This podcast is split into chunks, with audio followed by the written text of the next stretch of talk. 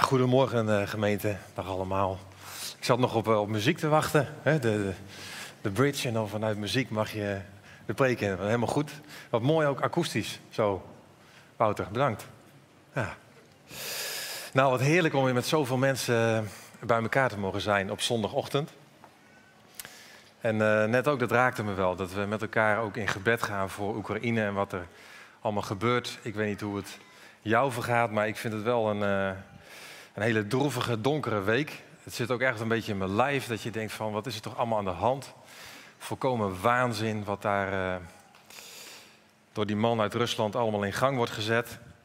En dan, uh, ik weet niet of je het herkent, maar dan kan het ook zo'n zo gevoel van machteloosheid zijn. Hè? Van de krant weer vol en de volgende dag kijken weer wat is er vannacht gebeurd. En dan nog meer dreiging, nog meer geweld. En dan kom je als gemeente samen op zondagochtend en dan bid je in het geloof en in het vertrouwen dat het machtigste wapen gebed is. Um, omdat we ons in het gebed verbinden met inderdaad Jezus die regeert. En Psalm 2 vind ik dan ook altijd heel bijzonder. Als dan het woelen van de naties en de machthebbers die uh, grijpen wat ze willen grijpen, uh, dat de hemel lacht. En dat is um, een dreigende lach. Um, omdat God het geweld haat en vredevorst is en erboven staat. Dus nou zo, dat raakte me. Dat we gewoon samen in gebed mogen stappen. Ons mogen verbinden met de vredevorst. Vandaag uh, beginnen we aan een nieuwe serie over uh, relaties en seksualiteit. En die serie die loopt tot aan Pasen. En zeven zondagen lang, vijf keer hier in de ochtenddienst en twee keer op Kingdom Culture. En ook Centrumlocatie doet, doet mee. Uh, willen ons verdiepen in verschillende onderwerpen die met relaties en seksualiteit uh, te maken hebben. En vandaag beginnen we bij de oorsprong. de eerste bladzijde van de Bijbel willen we ons denken over liefde, over relaties en seksualiteit ook laten scherpen vanuit Genesis. Ons hart ook laten voeden. Maar om jullie alvast een beetje een beeld te geven van hey, hoe ziet die serie eruit. Um, nou, vandaag dus vanuit de oorsprong. En dan um, volgende week zal Mark spreken over single zijn. Vanuit de vraag goed om alleen te zijn. Vraagteken, uitroepteken. Uh, daarna Kingdom Culture met Nienke Pols. Op zoek naar de ware. Daarna zal Arjan spreken over het huwelijk. Twee worden één. Daarna Mark open praten over seks. Dus communicatie over intimiteit. Uh, wat kunnen we daarin leren? Hoe kunnen we elkaar daarin vinden? Um, daarna um, Roelof over echtscheiding. En dan zitten we inmiddels al in april. En zullen Mark en Christina samen uh, de serie afsluiten op de Kingdom Culture zondag van april. En wat is nou die zeven zondagen lang in deze serie het verlangen daarin? Nou, enerzijds uh, inspiratie. En bij inspiratie, daar gaat het erover, hè, um, 2 Timotheus 3, vers 16, zegt Paulus tegen Timotheus, elke schrifttekst is door God geïnspireerd. En letterlijk staat daar God ingeblazen. En dat is het eerste verlangen dat, dat we merken dat uh, God in de serie blaast met zijn levensadem. Uh, dat die inspiratie opwekt. En als we zo toch gaan kijken. Beeld zo bij me op dat als God dan Adam of de mens heeft gevormd uit stof van de aarde, dan blaast hij levensadem in de mens, waardoor hij tot een levend wezen wordt. Dus als de wind van de geest gaat waaien, ja, dan komt er leven. Als de wind van de geest gaat waaien, dan komt er een pad door de zee waar eerst geen pad was.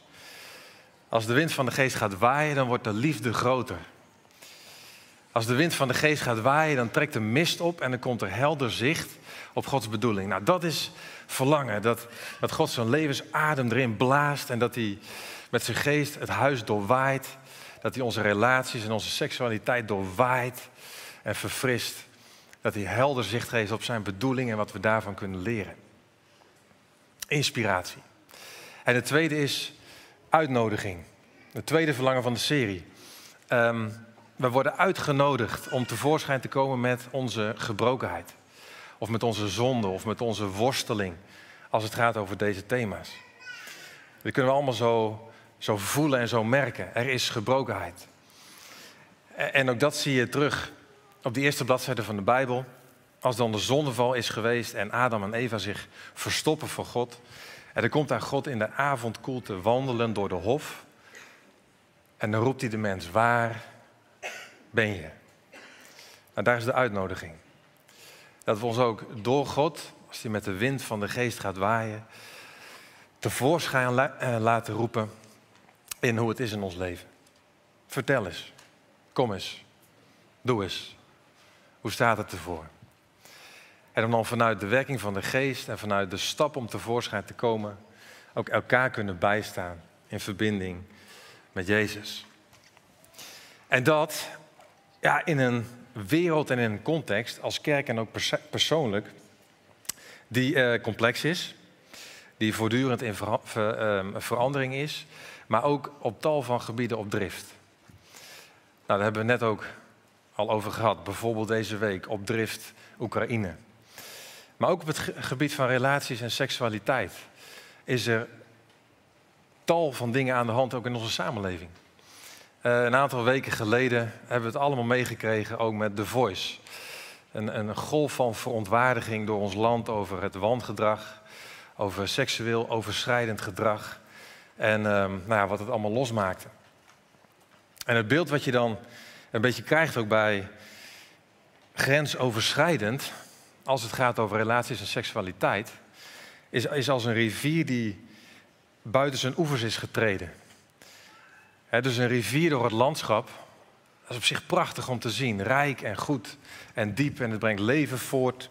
Maar als een rivier buiten zijn oevers treedt, wordt het een verwoestende kracht met vernietigende impact.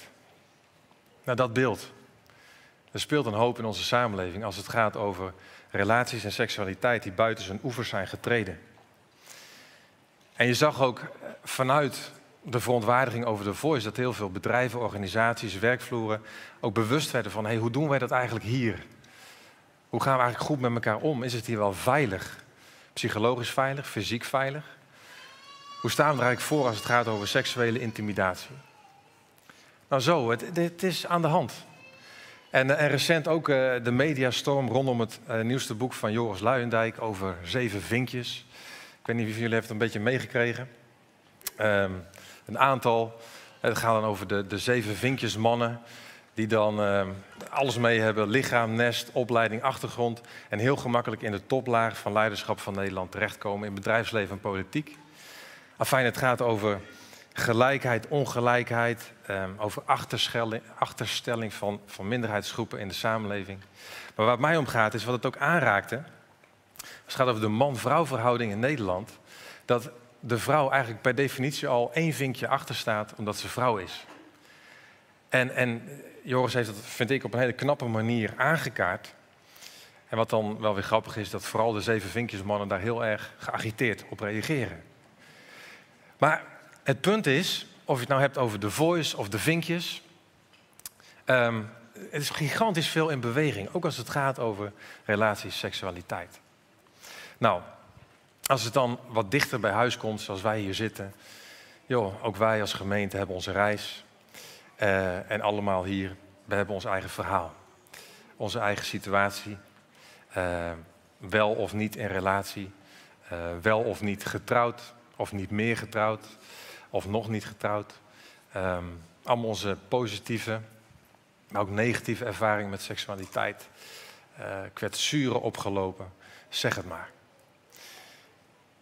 En bij al die achtergronden, verhalen met hoe we hier zitten, tot aan Pasen, willen we ons openstellen voor de werking van de Heilige Geest om het huis te doorwaaien, ons lijf, ons leven te doorwaaien, tevoorschijn te komen ons te verbinden met Jezus en ook naast elkaar daarin te gaan staan.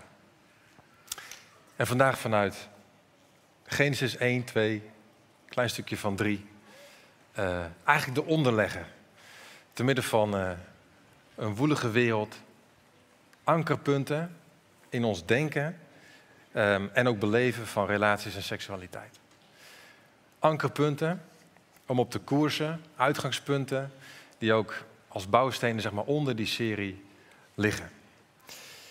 En waar mag dan ons denken beginnen over relaties en seksualiteit vanuit Genesis 1. Ankerpunt 1, dat begint in ons denken over wie God is.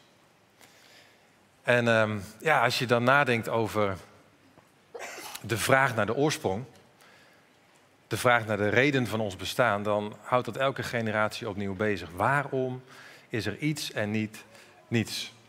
dus de, de oude vraag naar het eerste begin, naar het mysterie van het leven, naar de oorsprong van alles wat is. En je ziet dan dat je door de eeuwen heen daar talloze visies op gegeven worden. En um, het is wel mooi dat Genesis 1, vers 1 eigenlijk een hele eenvoudige antwoord geeft op die aloude vraag. Naar de oorsprong van alles wat is. In het begin schiep God de hemel en de aarde. Dus dat de wereld er is en dat wij er zijn, ja, dat komt omdat God dat wilde. En wat zo bijzonder is, is dat Genesis 1, en dat is opvallend, uh, niet zozeer de nadruk legt op de schepping, maar op de schepper. Dus Genesis die wil niet gelezen worden als een soort van wetenschappelijke verklaring over alles wat is, of een journalistiek verslag van de volgorde van de gebeurtenissen. Nee, Genesis 1 wil gelezen worden als profetische geschiedschrijving. Als Gods openbaring. Het wil iets laten zien van wie God is. Het gaat over de schepper. Dus, dus Genesis 1 maakt het vanaf het moment 1 al persoonlijk. We hebben hier een, een scheppende, persoonlijke God. En uh, gisteren was een hele mooie, heldere avond en er waren prachtige sterren. Nou, wat Genesis betreft, als je daar naar de sterrenhemel kijkt, dan is de vraag niet zozeer hoe is dit allemaal ontstaan? Nee, Genesis die roept de vraag op wie heeft dit allemaal gemaakt? Een scheppende, persoonlijke God. En, en er wordt nog iets anders onthuld eigenlijk over dat bijzondere van die persoonlijke God, namelijk dat hij een gemeenschap is in zichzelf. Dus we zien hier dat de Vader schept en dat de Geest zweeft en dat het woord, Gods woord, Jezus, klinkt. En ook verderop zie je dat in 1 vers 26, Genesis 1, 26. Laten wij, staat daar, mensen maken. Laten wij. Dat is bijzonder. Dus Vader, Zoon en Heilige Geest zijn een, een gemeenschap in zichzelf. God is één en God is drie. En Hij is het die de wereld heeft bedoeld, bedacht, gemaakt en gewild. En ook ons als mens. En hier wil ik heel even, heel even pauzeren, want wat we tot nu toe gezien hebben over God, dat, dat geeft ruimte aan een fascinerende gedachte. Namelijk dat de schepping er helemaal niet had hoeven zijn. En ze is het toch. De schepping had er niet hoeven zijn, maar ze is het toch. En dat is een, een belangrijke gedachte waar ik heel even bij stil wil staan, omdat het bepalend is ook hoe wij denken over God en over onszelf en over relaties. En we hebben jaren geleden hebben we een preekserie gehouden over de vreugde van God. En een van die preken ging ook over de vreugde van God en zijn schepping. En toen hebben we hier wat uitvoeriger bij stilgestaan. Bij dat hele idee van dat de schepping er niet had hoeven zijn, maar ze is het toch. Nou, hoe zit het dan? Waarom had de schepping er niet hoeven zijn? Nou, het gaat hierover dat de schepping niet noodzakelijk is voor God. Nou, God is God en God is volmaakt gelukkig en compleet in zichzelf. God heeft niets of niemand buiten zichzelf nodig om God te zijn. En dat heeft precies te maken met dat hij een gemeenschap in zichzelf is van vurige en gepassioneerde liefde. Dus Vader, Zoon en Heilige Geest, ze houden zielsveel van elkaar. Ze hebben alles voor elkaar over. Ze zijn intens op elkaar betrokken en zijn in zichzelf een bron. Een bron van oneindige, overweldigende, onvoorwaardelijke, onuitputtelijke liefde. En dat is super fundamenteel in ons denken over relaties en seksualiteit. Dat we beginnen bij ankerpunt 1, wie is God? Hij is een gemeenschap in zichzelf. Van Vader, Zoon en Heilige Geest. Boordevol intense liefde. En dus is de schepping en zijn wij niet gemaakt omdat God eenzaam was en hij ons nodig had om gezelschap te houden? En ook niet Omdat God behoefte had aan brood, broodnodige aanbidding of eer of hulde. Om God te kunnen zijn. God is helemaal volmaakt gelukkig in zichzelf. Af en compleet. Hij is één en hij is drie. En hij is bron van liefde. Het is deze scheppende, persoonlijke, relationele God die de wereld heeft bedacht, bedoeld en gemaakt. En waarom dan? De schepping had er niet hoeven zijn, maar ze is er toch. Waarom dan? God is liefde. 1 Johannes 4, vers 16. Uit liefde. Want liefde wil delen, liefde wil uitdelen, liefde wil geven en liefde wil laten delen in alles wat goed en zuiver en schoon is. En dan is daar die vurige en gepassioneerde God die de schepping en ons wil laten delen in de vreugde en de liefde die bestaat in Hem. Dus hij wil zijn hart en, en die drie-eenheid openmaken, opdat we daarin zouden delen. En dat is fantastisch. Wij zijn gemaakt als voorwerp van zijn liefde, om Gods liefde te ontvangen en te beantwoorden. In volkomen vrijheid gemaakt. En dat is ontzettend belangrijk in ons denken over relaties en seksualiteit.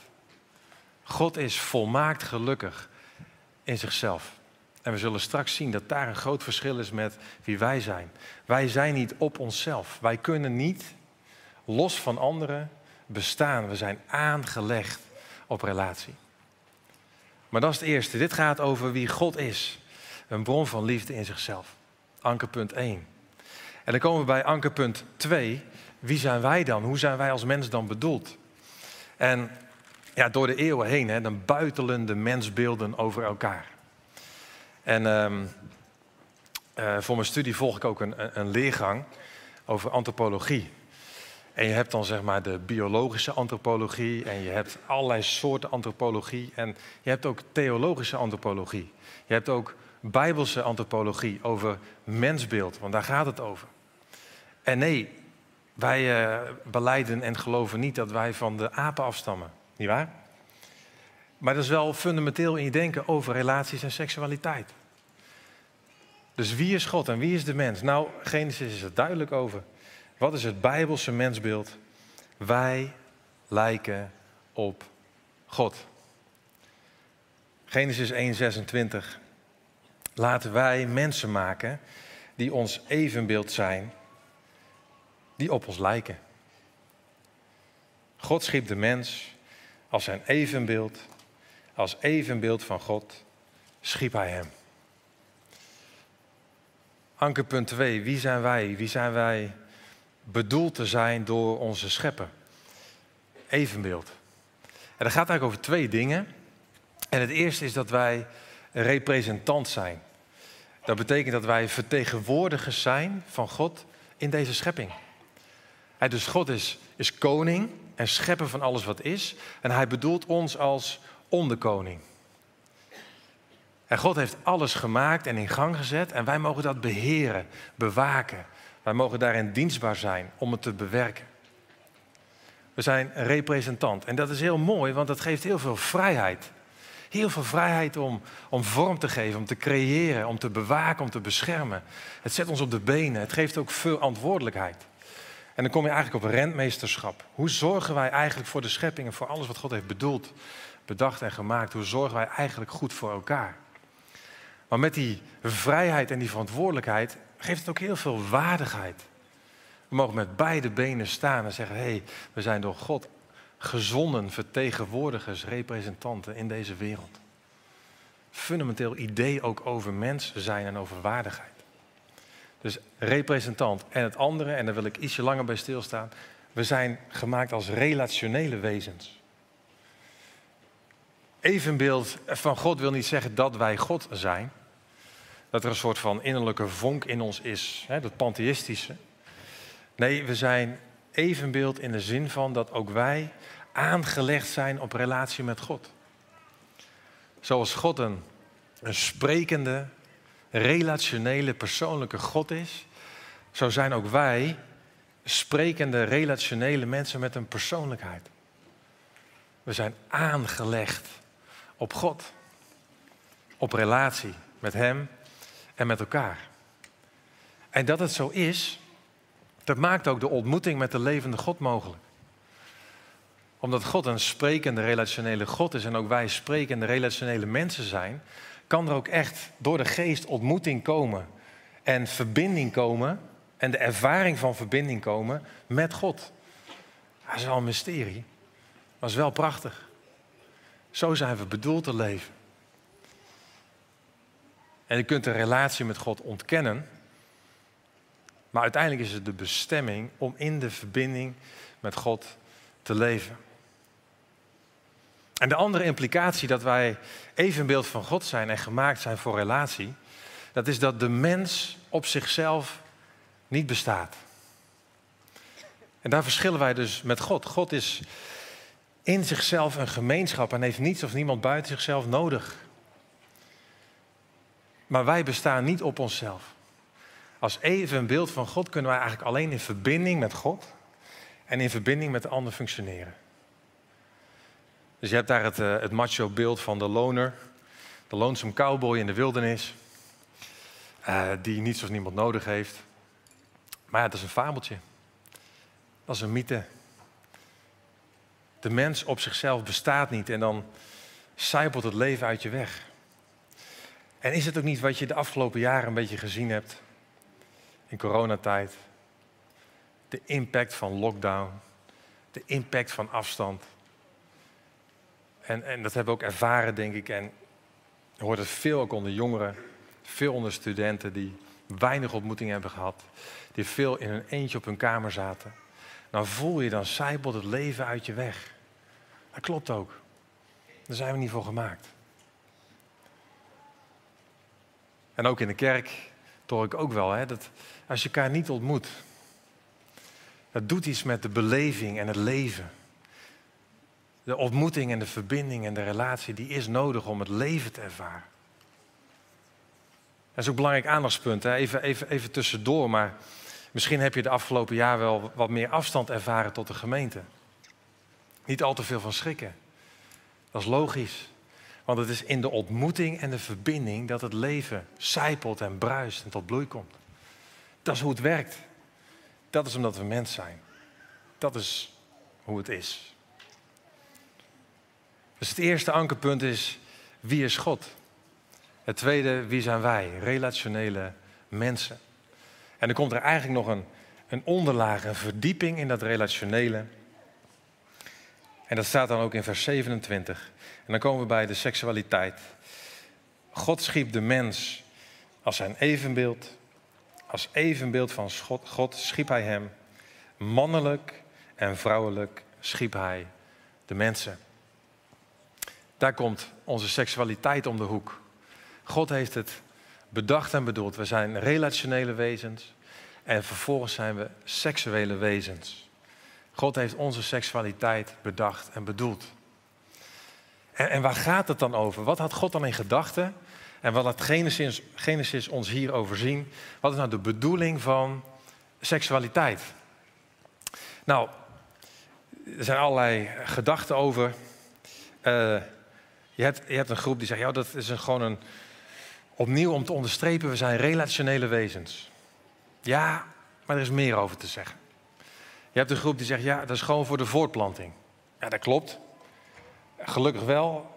Liefde brengt leven voort. Ja, maar er is meer over te zeggen. Laat Genesis ons hier zien. En dan wil ik even voor een momentje ook bij stilstaan.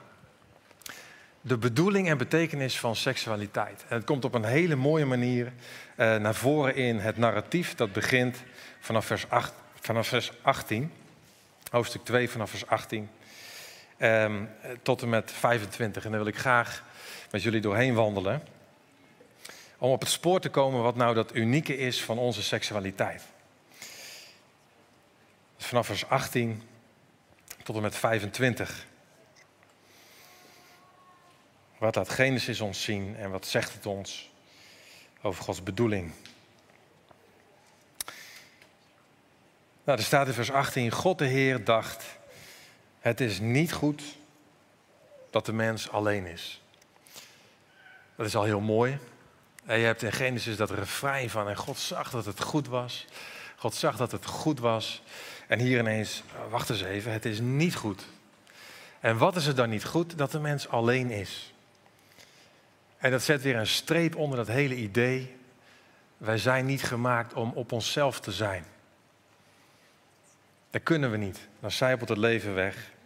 Niet bedoeld om alleen te zijn. Ik zal een helper voor hem maken die bij hem past. Nou, en om te voorkomen dat bij een deel van ons nu de luikjes dichtgaan, eh, dat betekent niet sloofje. Goed? Een helper die bij hem past. Oh, iemand die de pantoffels kon brengen bij de open haard met een kopje koffie. Nee. De helper, dames, dames en vrouwen, de helper heeft een hele hoge status in de Bijbel. Dat dat gezegd is. Psalm 121, dan, dan zegt God, ik ben de helper van het volk Israël. Je zou kunnen zeggen, als de mens, Adam, een helper nodig heeft, dan blijkt hij dus hulpbehoevend. Ja? Een ander perspectief, hè? En waarom ik toch even aan hecht om dat eh, te accentueren, is omdat hier soms wel een soort trigger zit. Weet ik uit pastorale ervaring van de afgelopen jaren. Ook wel in huwelijksvoorbereidingsgesprekken. Ik werd toch zeker niet het hulpje? Nee. De helper heeft een hoge status. Wees gerust. Toen vormde hij uit aarde alle in het wild levende dieren en alle vogels. En God bracht die bij de mens om te zien welke namen de mens zou geven. Zoals hij elk levend wezen zou noemen, zo zou het heten. Dan zie je weer die hoge plek van de mens om te beheren. En de mens gaf namen aan al het vee, aan alle vogels en alle wilde dieren, maar hij vond geen helper die bij hem paste. Dus dan is daar die volmaakt gelukkige God die compleet is in zichzelf en niets of niemand buiten zichzelf nodig heeft. En die komt dan naar Adam toe en Adam die merkt, er komen olifanten en krokodillen en kanaries, alles komt voorbij. En Adam merkt dan, ik ben niet compleet. Ik mis. Ik heb iets buiten mijzelf nodig om mij aan te verbinden. Hij voelt dat. Hij zegt, ja, er is geen helper die bij mij past. En toen liet God, de Heer, de mens in een diepe slaap vallen. En terwijl de mens sliep, nam hij een van zijn ribben weg. En hij vulde die plaats weer met vlees. En het is wel mooi dat de schrijver die speelt hier met het woord rib, wat ook betekent zijde. En uit de rib, de zijde die hij bij de mens had weggenomen, bouwde God de Heer een vrouw. En hij bracht haar bij de mens. Een supermooi, supermooi beeld dat het uit de zijde van, van de man, de vrouw is voortgekomen om, om naast hem te staan.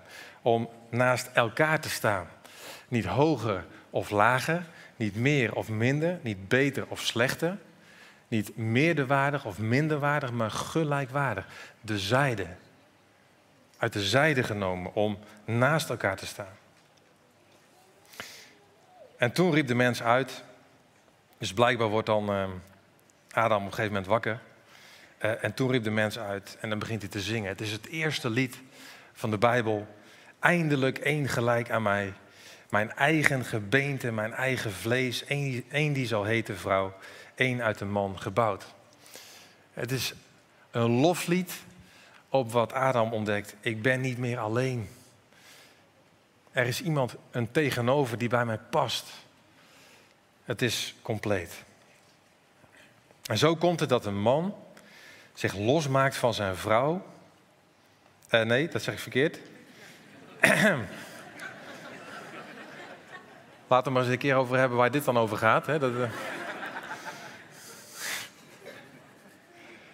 Zo komt het dat een man zich losmaakt van zijn vader en moeder en zich hecht aan zijn vrouw.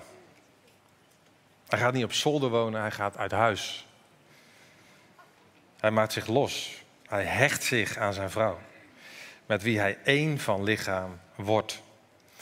Een supergroot vers. Uh, Jezus citeert het, Paulus citeert het in het Nieuwe Testament als het gaat over het huwelijk. een groot vers. En helemaal in de context van alles wat, wat we tot nu toe hebben gezien en ontdekt. Ehm, zo komt dat een man zich losmaakt. En helemaal als dit dan in de patriarchale tijd tot mensen komt. Serieus losmaken van je vader?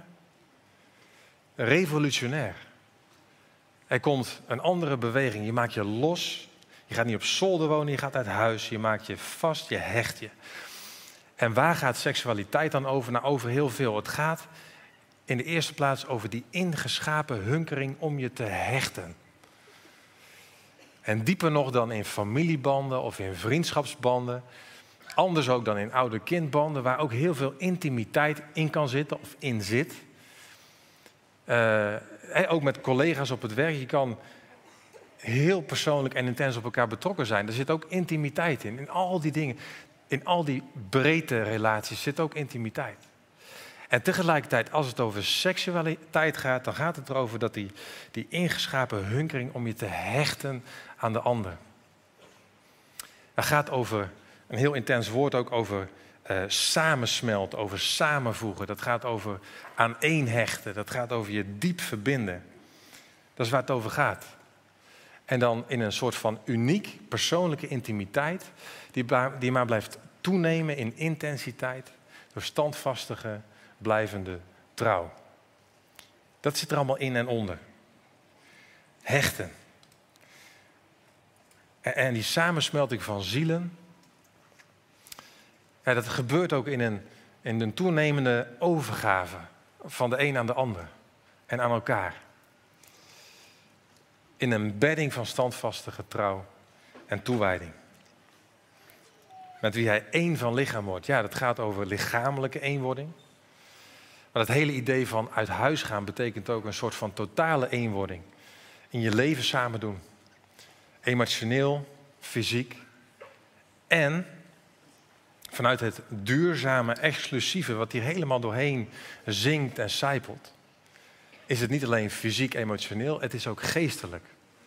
En dan niet alleen tussen man en vrouw, maar ook vanuit die hele context van Genesis 1, 2 als beelddragers van God, geestelijk in de zin van de weerspiegeling van wie God is. Ja, en mooie mensen, dat is een visie op seksualiteit, die kun je buiten het christelijk geloof niet vinden. Buiten de inspiratie van het woord om kom je die niet tegen. Dat, dat is het mysterie ook. Dat, dat wij een God kennen die een gemeenschap is in zichzelf van Vader, Zoon en Heilige Geest. Waar, waar, waar zielsveel onderlinge liefde is, intense betrokkenheid. Jezelf helemaal willen geven aan elkaar, Vader, Zoon en Heilige Geest. Drie worden één. En dat dan de seksualiteit er ook over gaat. Dat dat verlangen om je te hechten en om samen te smelten, ook te maken heeft met dat het een weerspiegeling is. Twee worden één van een God die drie is en één. Het is echt een superhoge visie. Een supergroot ideaal. Dat hele exclusieve, duurzame, standvaste, getrouw, toenemende intensiteit van een uniek persoonlijke intimiteit. En ik hoop dat, je, dat het al een beetje ongemakkelijk begint te voelen. Gewoon dat het dat volmaakt gelukkige, dat, dat schitterende, zoals het allemaal bedoeld is, met al die dieptelagen in hoe, wie God is en wie wij zijn en hoe het bedoeld is. En, maar zo. Dat is echt wonderlijk. Het is echt super. God neemt ons machtig serieus geeft ons onnoemelijk veel waardigheid als mens. Zo mag het zijn en zo is het goed. En de handtekening daaronder is dan, beide waren naakt. De mens en zijn vrouw, maar ze schaamden zich niet voor elkaar. Zuiver, schoon, open. Gewoon heerlijk. En dat is nou één keer omdat wij na de zondeval leven, dat je altijd die ja maar voelt. Dat je altijd dat, die spanning voelt, dat het op spanning staat. Met hoe het is. De botsing van het hoge ideaal uh, op de werkelijkheid zoals wij die zo goed kennen. Uh, en die dan soms door het land waait met de voice of met de vinkjes. Maar ook gewoon hier in onze gemeente, in onze persoonlijke levens. We hebben allemaal onze verhalen. En ik weet nog, in 2000, uh, najaar 2013 waren we aan het toeleven onderweg naar de duizend uren van gebed. En er was ook een preek over Jozua, het zon sta stil gebed. Eigenlijk een soort van gebed, een onmogelijk gebed wat je, wat je van God wil vragen, maar wat je bijna niet durft te vragen. Zon sta stil. Dus een gebed wat je bijna niet durft te bidden. En toen hebben we allemaal briefjes opgeschreven en die briefjes zijn allemaal verzameld. En, en ik weet nog dat hoe vaak daar wel niet relaties, seksualiteit en huwelijk en een verlangen naar herstel daarin op die briefjes stond.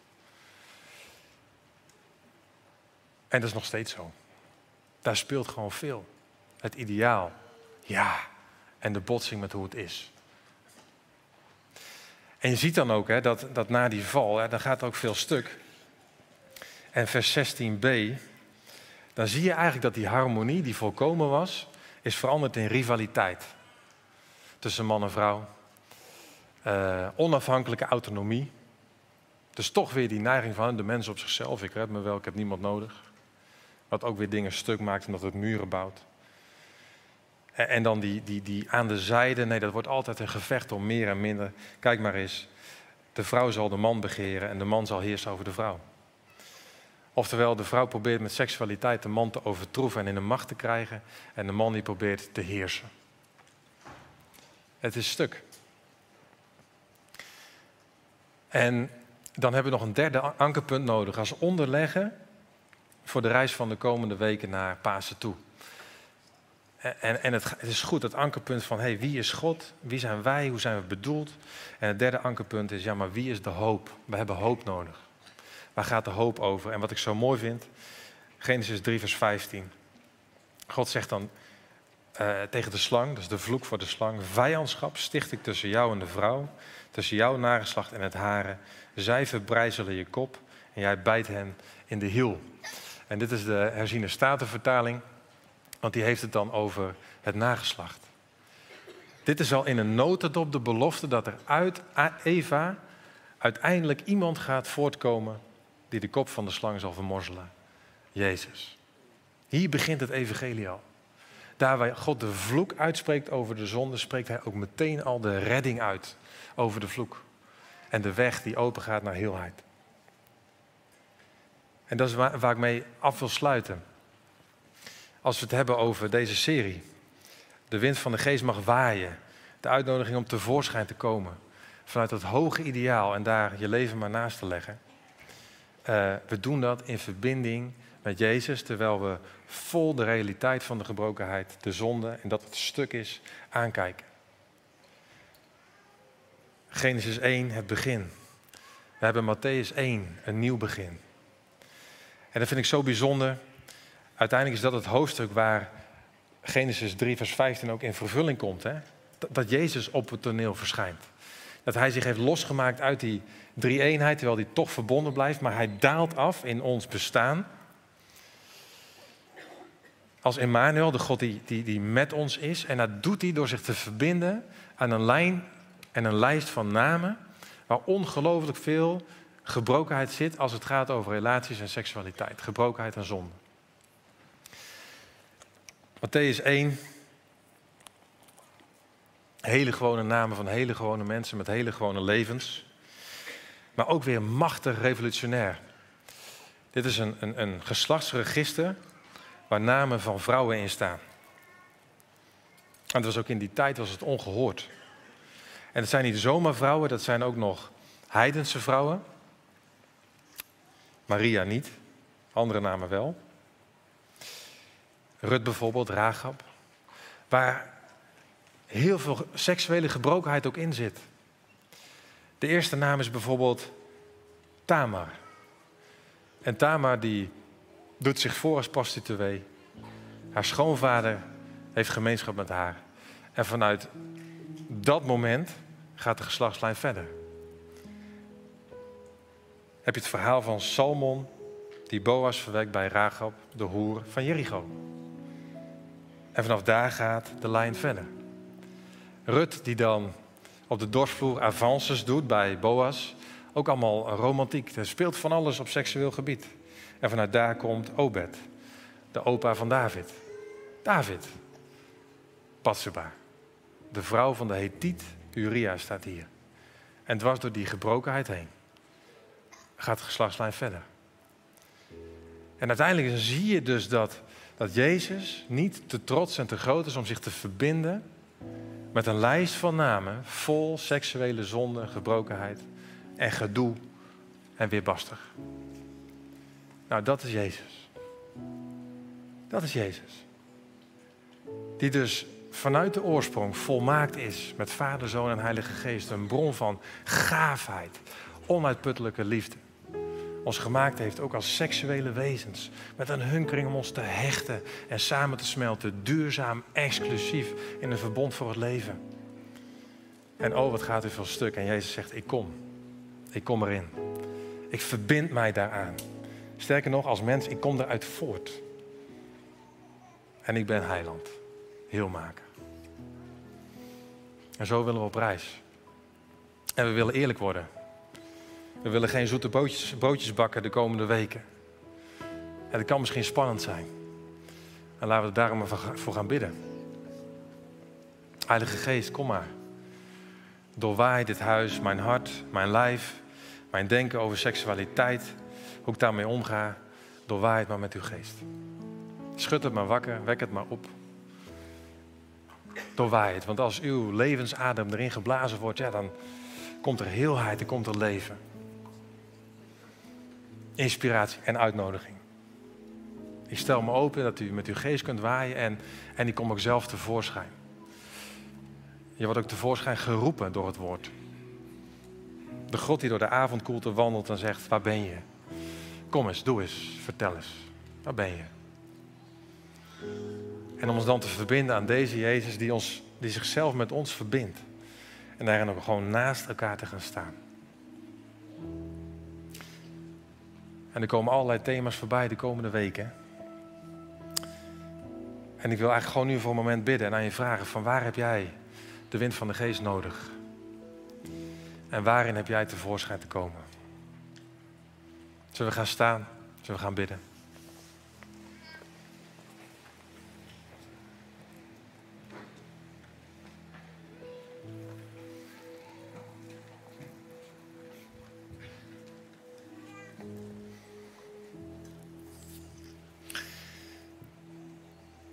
En Vader, Zoon en Heilige Geest, hier zijn wij.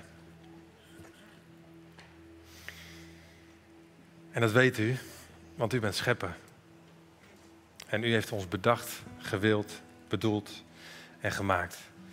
Te wonderbaarlijk dat we voortgekomen zijn uit uw gedachten. Uit dat grote hemelse initiatief laten wij mensen maken, opdat zij zouden delen in onze liefde onze vreugde die bestaat in wie wij zijn als God, Vader, Zoon en Heilige Geest. Dank u wel. Dank u wel voor die hoge visie, die hoge bedoeling, die hoge plek als mensen onder uw gezag op aarde. En uh, als het gaat over relaties, liefde en seksualiteit, dan maken we het soms zo klein. Terwijl u het zo mooi en zo groot heeft bedoeld, zo zuiver. Maar hier, we hebben u nodig. We hebben u nodig te midden van een wereld die complex is, verward is. En dat kunnen we ook zelf zo ervaren. Maar Heer Jezus, dan zijn wij hier als uw gemeente. En dan zeggen wij, dank u wel dat u gekomen bent, dat u zichzelf met ons verbindt, om vanuit die verbinding heling te brengen. En op dit moment wil ik je ook gewoon vragen om je hart open te zetten.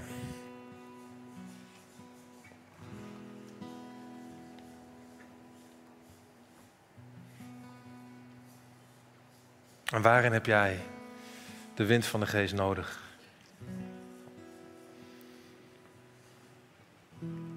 En zeg het maar tegen Jezus, doorwaai mij met uw geest.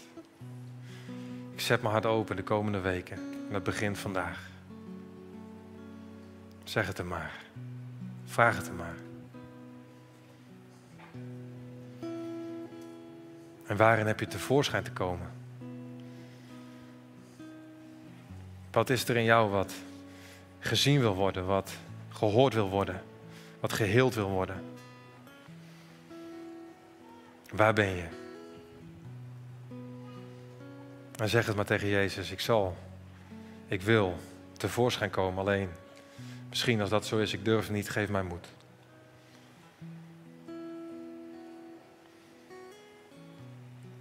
Heer Jezus, hier zijn we als uw gemeente. Neem uw weg met ons, ook de komende weken. Onderweg naar Pasen. Onthul uzelf. Breng heling waar nodig. Zet vreugde vrij. Tot de eer van uw naam. Amen.